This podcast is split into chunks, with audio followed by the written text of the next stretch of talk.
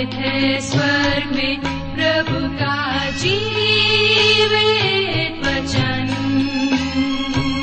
सृष्टि निर्माता भी है यही वचन। प्रिय श्रोताओं नमस्कार।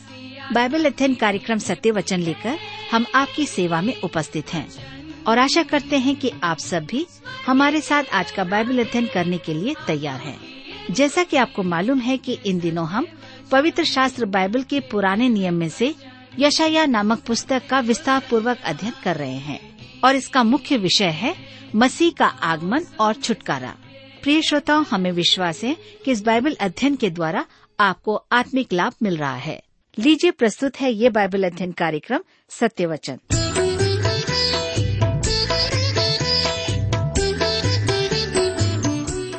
प्रिय मित्र, प्रभु यीशु के पवित्र और मधुर नाम में आप सबको मेरा नमस्कार।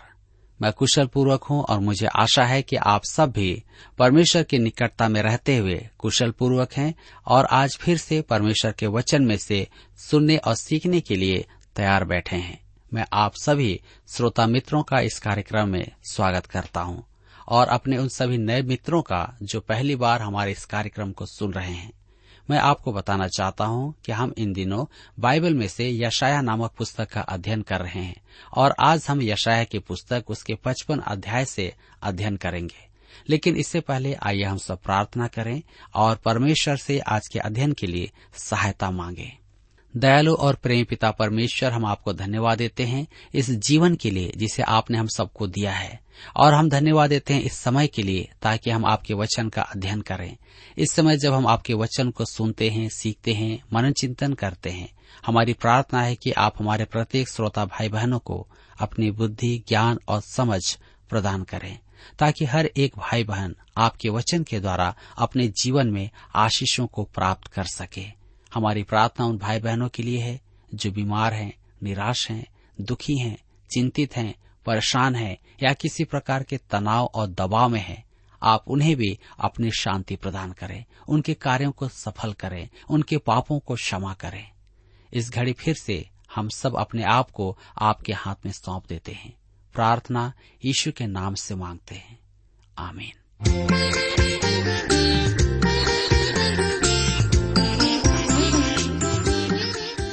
मेरे मित्रों, जैसा कि मैंने कहा कि हम यशायाह की पुस्तक से अध्ययन कर रहे हैं और आज हम यशायाह की पुस्तक पचपन अध्याय से अध्ययन करेंगे जिसका विषय है विश्व को निमंत्रण, परमेश्वर के मार्ग, परमेश्वर के वचन की स्थापना। अध्याय तिरपन में दुखी सेवक अर्थात कष्ट उठाने वाले सेवक का कार्य इस अध्याय में दिए गए उद्धार के निमंत्रण को संभव बनाता है। अध्याय चौवन में परमेश्वर का निमंत्रण केवल इसराइल के लिए था। इस अध्याय में परमेश्वर का निमंत्रण संपूर्ण विश्व के लिए है। सुसमाचार पहले इसराइल के लिए था, फिर अन्य जातियों के लिए। मेरे विचार में रोमियों की पत्री एक अध्याय उसके सोलह पद में पौलुस का अभिप्राय यही था, मैं सुसमाचार के लिए नहीं ला जाता, इसलिए कि वह हर एक विश्वास करने वालों के लिए, पहले तो यहूदी फिर यूनानी के लिए, उद्धार के निमित्त परमेश्वर की सामर्थ है। इसका अर्थ यह नहीं कि यहूदी का आज सर्वप्रथम स्थान है, परंतु इसका अर्थ यह भी नहीं कि उसे पददलित बना दिया जाए। वे सब के बराबर ही हैं। निसंदेह यहूदियों ने सबसे पहले सुसमाचार सुना। पेंतीकोस्त के दिन पतरस ने यहूदी जनसमूह को ही सुसमाचार सुनाया था। वहाँ एक भी अन्य जाति नहीं था। अब यह निमंत्रण अन्य जातियों के लिए है। यह एक विशेष बात है क्योंकि बहुत ही कम धार्मिक अगुओं का दृष्टिकोण विश्वव्यापी है। अध्याय तिरपन में दुखी सेवक भटके हुए संसार के लिए इस विश्वव्यापी निमंत्रण को संभव बनाता है। परमेश्वर का निमंत्रण इसराइल के लिए अभी पूरा होना है। आज यह विश्वव्यापी है, परंतु इसकी एक शर्त है, जैसा हम देखेंगे। यह परमेश्वर के चुनाव की सीमा नहीं है। यह प्रत्येक सुसमाचार श्रोता की अपनी इच्छा पर निर्भर करता है। उससे विनती वरन आदेश दिया गया है कि वह प्रभु की खोज करे। यह आप पर निर्भर करता है कि आप उस पर विश्वास करें या ना करें, लेकिन आपके पास निमंत्रण आया है। आइए हम देखें विश्व को निमंत्रण। यशायाह की पुस्तक पचपन अध्याय के एक पद में लिखा है, अहो सब प्यासे लोगों, पानी के पास आओ, और जिनके पास रुपया ना हो तुम भी आकर मोल लो और खाओ, दाख मधु और दूध बिन रुपए और बिना दाम ही आकर ले लो। इस अध्याय के आरंभ में प्रत्येक जन के लिए परमेश्वर की हार्दिक पुकार है कि वह परमेश्वर के उद्धार पर ध्यान दे। अहो, यह एक प्रकार के रात के अंधकार में सहायता की पुकार है। वह चाहता है कि प्रत्येक प्राणी उसके उद्धार का भुजबल को देखे। यह निमंत्रण वैश्विक कलीसिया को है।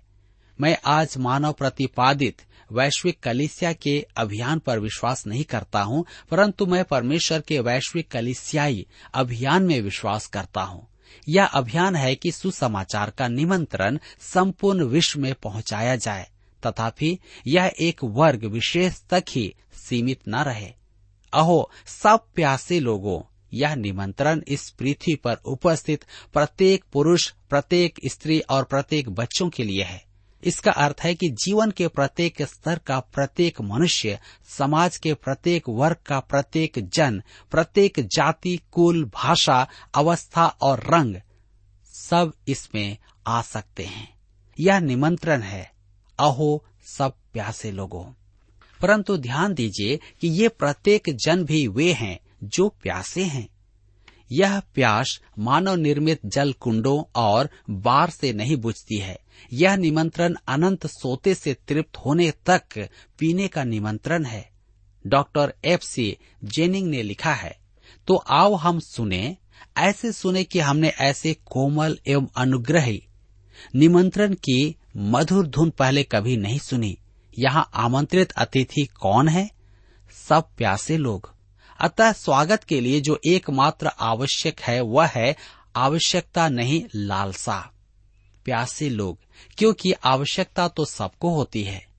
क्या मैं स्वयं से पूर्णता निराश हूँ? मुझे प्यास है। क्या मैं संसार की उन सब वस्तुओं से असंतुष्ट हूँ जो मेरे पास है? मैं प्यासा हूँ। क्या मेरी आत्मा धर्म के हर एक रूप से असंतुष्ट है? तब भी क्या मैं प्यासा हूँ? धन्य प्यास, यही आनंद की पहली शर्त है। निमंत्रण है, अहो सब प्यासे लोगों। यदि आप कहें मुझे रुचि नहीं, मैं प्यासा नहीं हूँ, मैं इस जीवन की उपलब्धियों से संतुष्ट हूँ, तो मेरे मित्रों, यह निमंत्रण आपके लिए नहीं है। जब तक आप प्यासे ना हो तब तक यह आपके लिए नहीं है। अमेरिका के रेगिस्तान में आप मार्ग पर लगे एक विज्ञापन को देखेंगे। वहाँ बर्फ में एक बोतल रखी है और उस पर केवल एक शब्द लिखा है, प्यासे हो।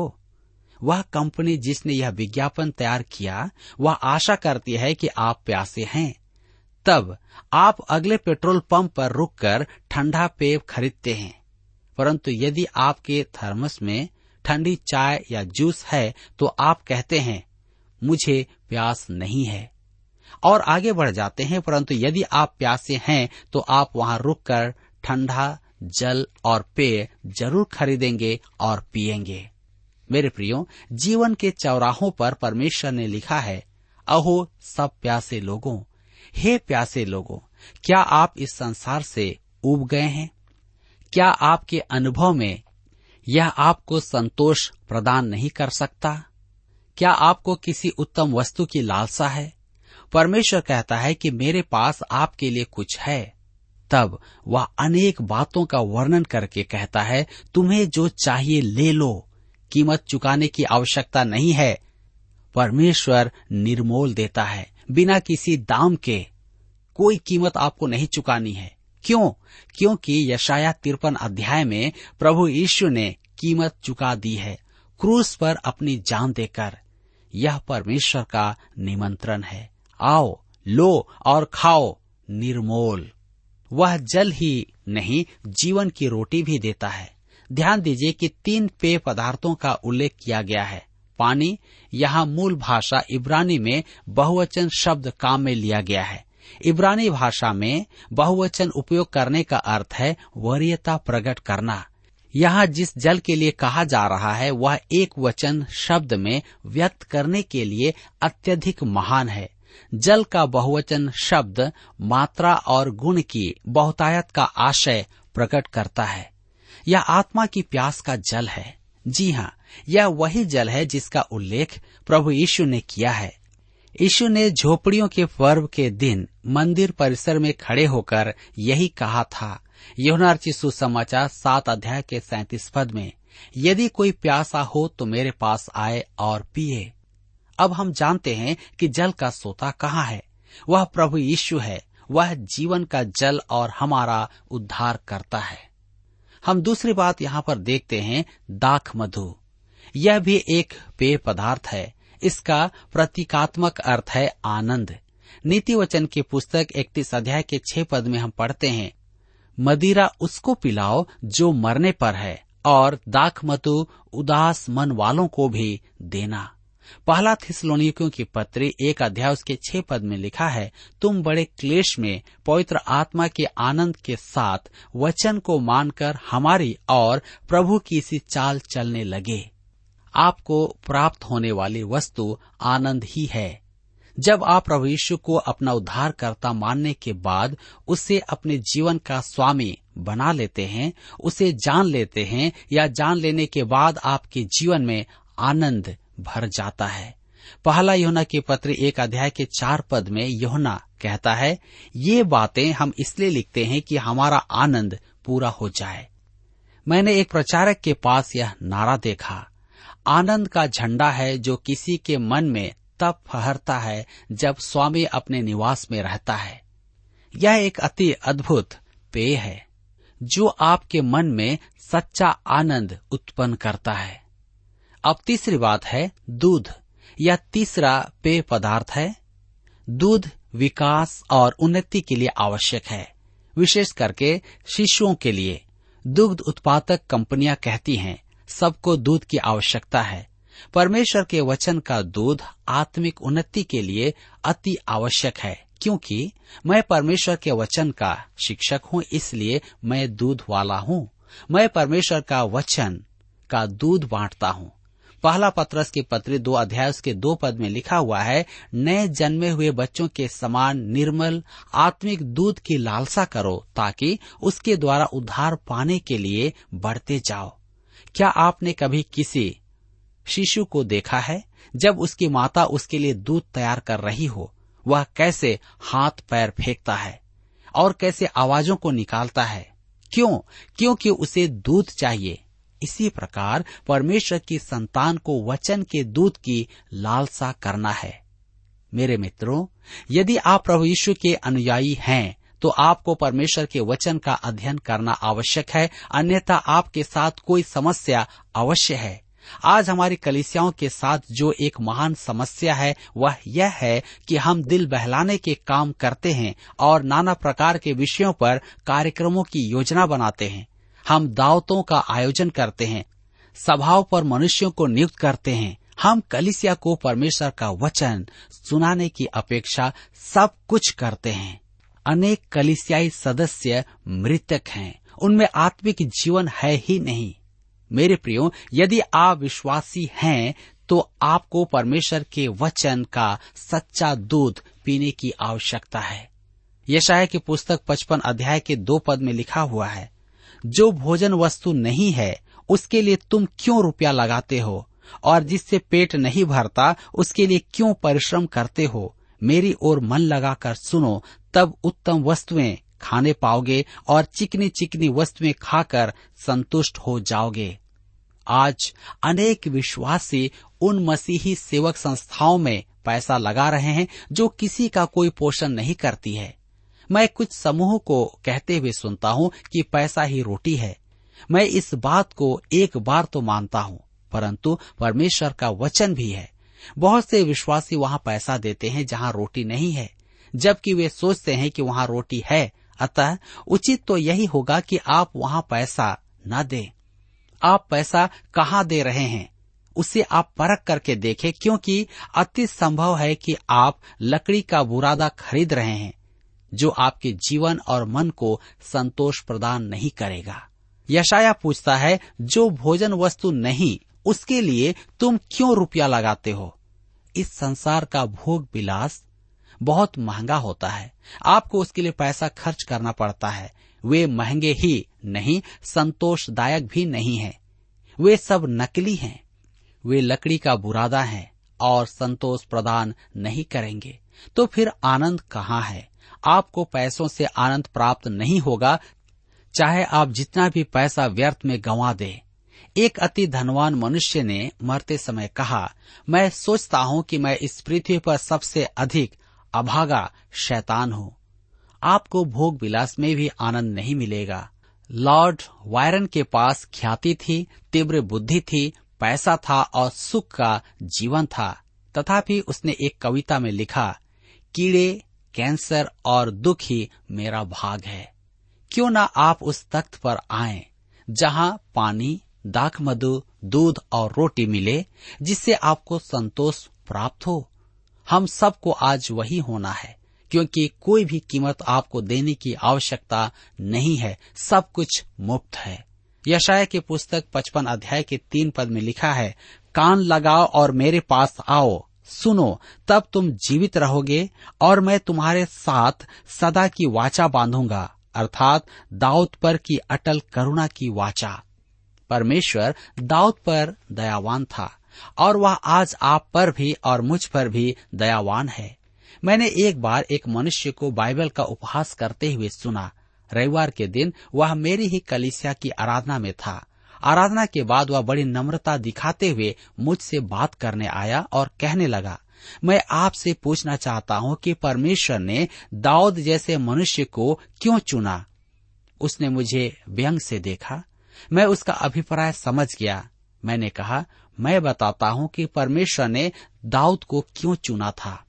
उसने दाऊद को इसलिए चुना था कि आपको और मुझे उसके पास आने का हियाब हो। यदि परमेश्वर दाऊद को स्वीकार कर सकता था, तो वह आपको और मुझे भी स्वीकार कर सकता है। दाऊद पर प्रकट दया कैसी अद्भुत है। यशायाह पचपन के चार पद में लिखा है, सुनो, मैंने उसको राज्य राज्य के लोगों के लिए साक्षी और प्रधान और आज्ञा देने वाला ठहराया है। यीशु आज हमारे लिए सच्चा गवाह है। यशायाह पचपन के पांच में हम पढ़ते हैं, सुन, तू ऐसी जाति को जिसे तू नहीं जानता बुलाएगा और ऐसी जातियां जो तुझे नहीं जानती तेरे पास दौड़ी आएंगी। वे तेरे परमेश्वर यहोवा और इस्राएल के पवित्र के निमित्त यह करेंगी, क्योंकि उसने तुझे शोभायमान किया है। सुन, तू ऐसी जाति को जिसे तू नहीं जानता बुलाएगा। उस समय यशायाह हमें नहीं जानता था, परंतु हम उसमें हैं। आगे हम देखेंगे परमेश्वर के मार्ग। यशायाह पचपन उसके छह पद में लिखा है, जब तक यहोवा मिल सकता है तब तक उसकी खोज में रहो, जब तक वह निकट है तब तक उसे पुकारो। मेरे प्रियो, परमेश्वर के मार्ग और मनुष्य के मार्गों की यहाँ तुलना करके दिखाया गया है कि वे परस्पर विरोधी हैं। एक आपत्ति प्रायः प्रकट की जाती है कि आज के लिए यह एक सुसमाचार की उचित पुकार नहीं है, क्योंकि मनुष्य परमेश्वर को नहीं, परमेश्वर मनुष्य को खोज रहा है। यह निश्चय ही सही है, परंतु निश्चय ही यह पुकार आज के मनुष्यों के लिए है, क्योंकि इसमें मानवीय दृष्टिकोण उभारा गया है। परमेश्वर के दिव्य उद्देश्यों और चुनाव के कारण मनुष्य उत्तरदायित्व मुक्त नहीं हो जाता है। अतः प्रभु यीशु ने कहा, यूहन्ना रचित सुसमाचार छह अध्याय उसके सैंतीस पद में, जो कुछ पिता मुझे देता है वह सब कुछ मेरे पास आएगा, और जो कोई मेरे पास आएगा उसे मैं कभी न निकालूंगा। मेरे मित्रों, आप कह सकते हैं कि आप चयनित नहीं हैं, परंतु विश्वास करते हैं कि आप चयनित जन हो जाते हैं। अब यह आपके हाथ में है कि आप प्रभु यीशु के पास आएं या न आएं। यशायाह पचपन उसके सात पद में लिखा है, दुष्ट अपनी चाल चलन और अनर्थकारी अपने सोच विचार छोड़कर यहोवा ही की ओर फिरे। वह उस पर दया करेगा और वह हमारे परमेश्वर की ओर फिरे और वह पूरी रीति से उसको क्षमा करेगा। आज मनुष्य की समस्या बौद्धिक नहीं है।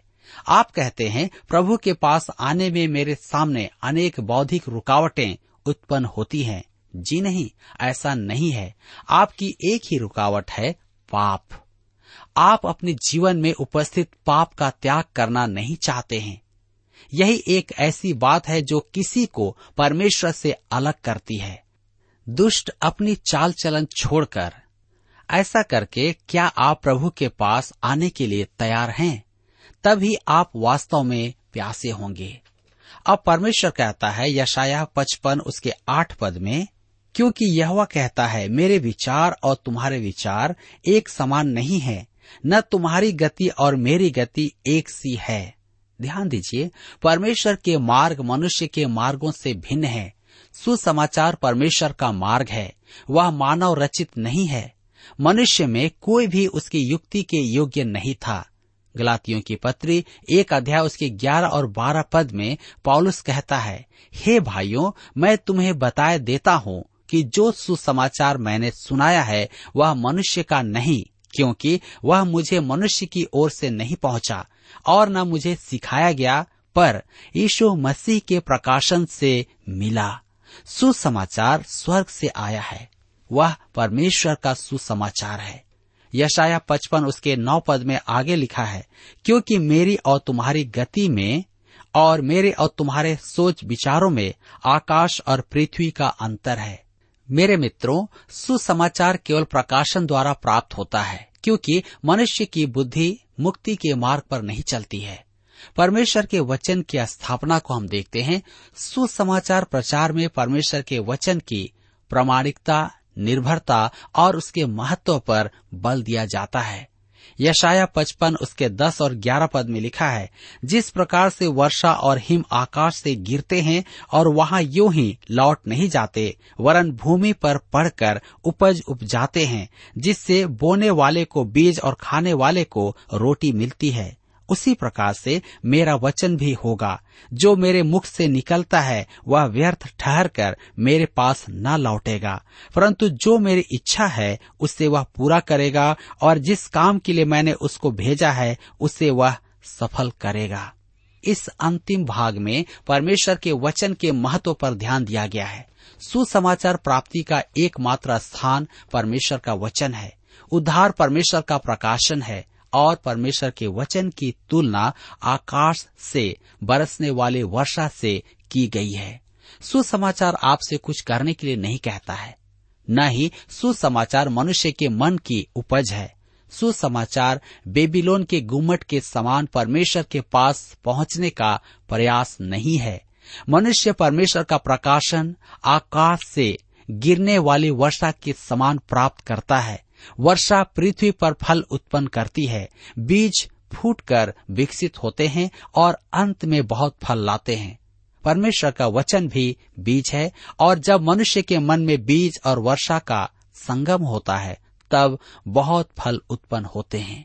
यशायाह की पुस्तक पचपन अध्याय के बारह पद में लिखा है, क्योंकि तुम आनंद के साथ निकलोगे और शांति के साथ पहुंचाए जाओगे, तुम्हारे आगे आगे पहाड़ और पहाड़ियां गला खोलकर जय जयकार करेंगी और मैदान के सब वृक्ष आनंद के मारे ताली बजाएंगे।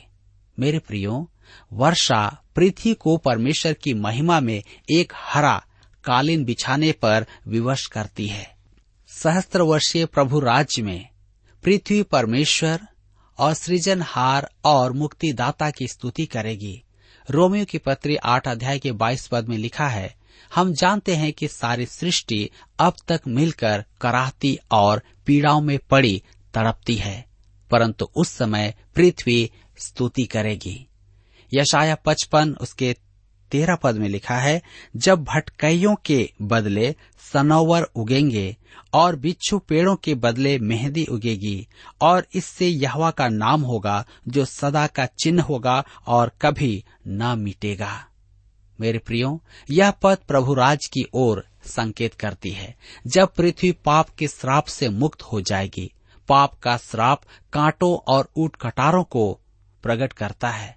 प्रभु यीशु ने मरकर पापियों को ही मुक्त नहीं किया, उसने पाप से श्रापित पृथ्वी को भी मुक्त किया है। लेकिन प्रश्न यह है कि क्या आज आप पाप मुक्त हैं? क्या आप पाप में अपना जीवन जी रहे हैं? यदि हाँ, तो आज आप प्रभु यीशु के पास आएं, क्योंकि वह आपको भी क्षमा दे सकता है, वह चाहता है कि आप भी उद्धार प्राप्त करें। मेरे प्रियो, यहाँ पर आज हमारे अध्ययन का समय समाप्त होता है और मुझे आशा है कि आज के इस अध्ययन के द्वारा आपने अपने जीवन में आत्मिक लाभ प्राप्त किया है और आप एक सही निर्णय के साथ अपने जीवन में आगे बढ़ेंगे। प्रभु आप सबको आशीष दे।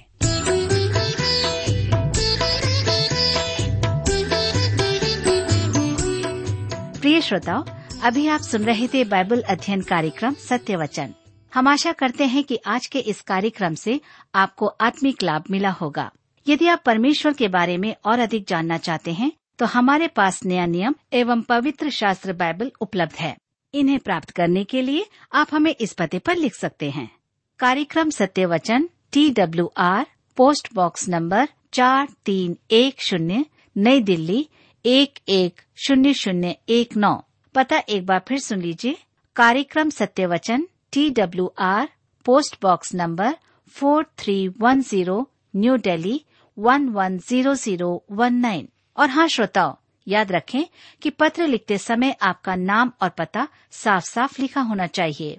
इसके अलावा आप हमसे टेलीफोन के माध्यम से भी बातचीत कर सकते हैं, जिसमें हमारे काउंसलर या सलाहकार आपको सलाह देंगे। तो नोट कीजिए, हमारा मोबाइल नंबर नौ नौ पाँच आठ आठ दो शून्य चार एक चार। याद रखें double nine five eight eight two zero four one four. और हमारा दूसरा नंबर है zero nine six five one four double three three nine seven. याद रहे शून्य नौ छः पाँच एक चार तीन तीन तीन नौ सात। इसके अलावा आप हमसे ईमेल के द्वारा भी संपर्क कर सकते हैं। हमारा ईमेल आईडी है Hindi T T B at T W R dot I N, Hindi T T B at T W R dot I N. श्रोताओ, इस कार्यक्रम को आप हमारे वेबसाइट रेडियो आठ आठ दो डॉट कॉम पर भी सुन सकते हैं। इस वेबसाइट रेडियो आठ आठ दो डॉट कॉम के बारे में अपने मित्रों को भी सूचित कर दें। और अब इसी के साथ हमारे कार्यक्रम का समय यहीं पर समाप्त होता है। अगले कार्यक्रम में आपसे फिर मुलाकात होगी। तब तक के लिए हमें आज्ञा दीजिए। नमस्कार।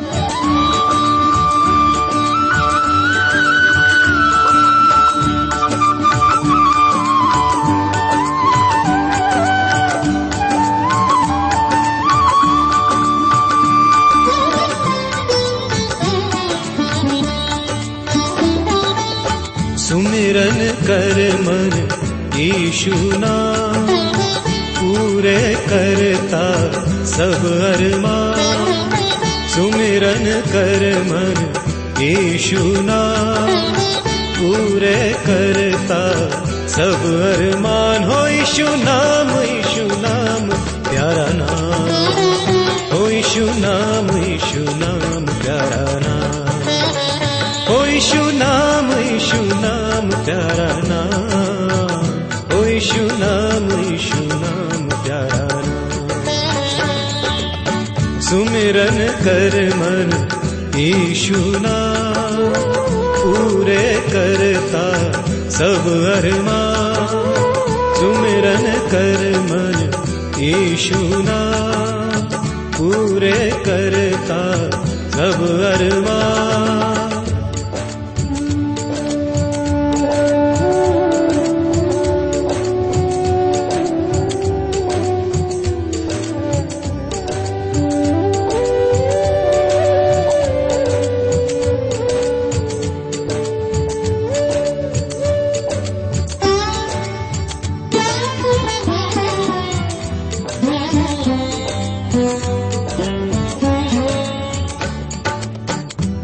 जब तेरी शरण में आया, तुझको मन से है अपनाया।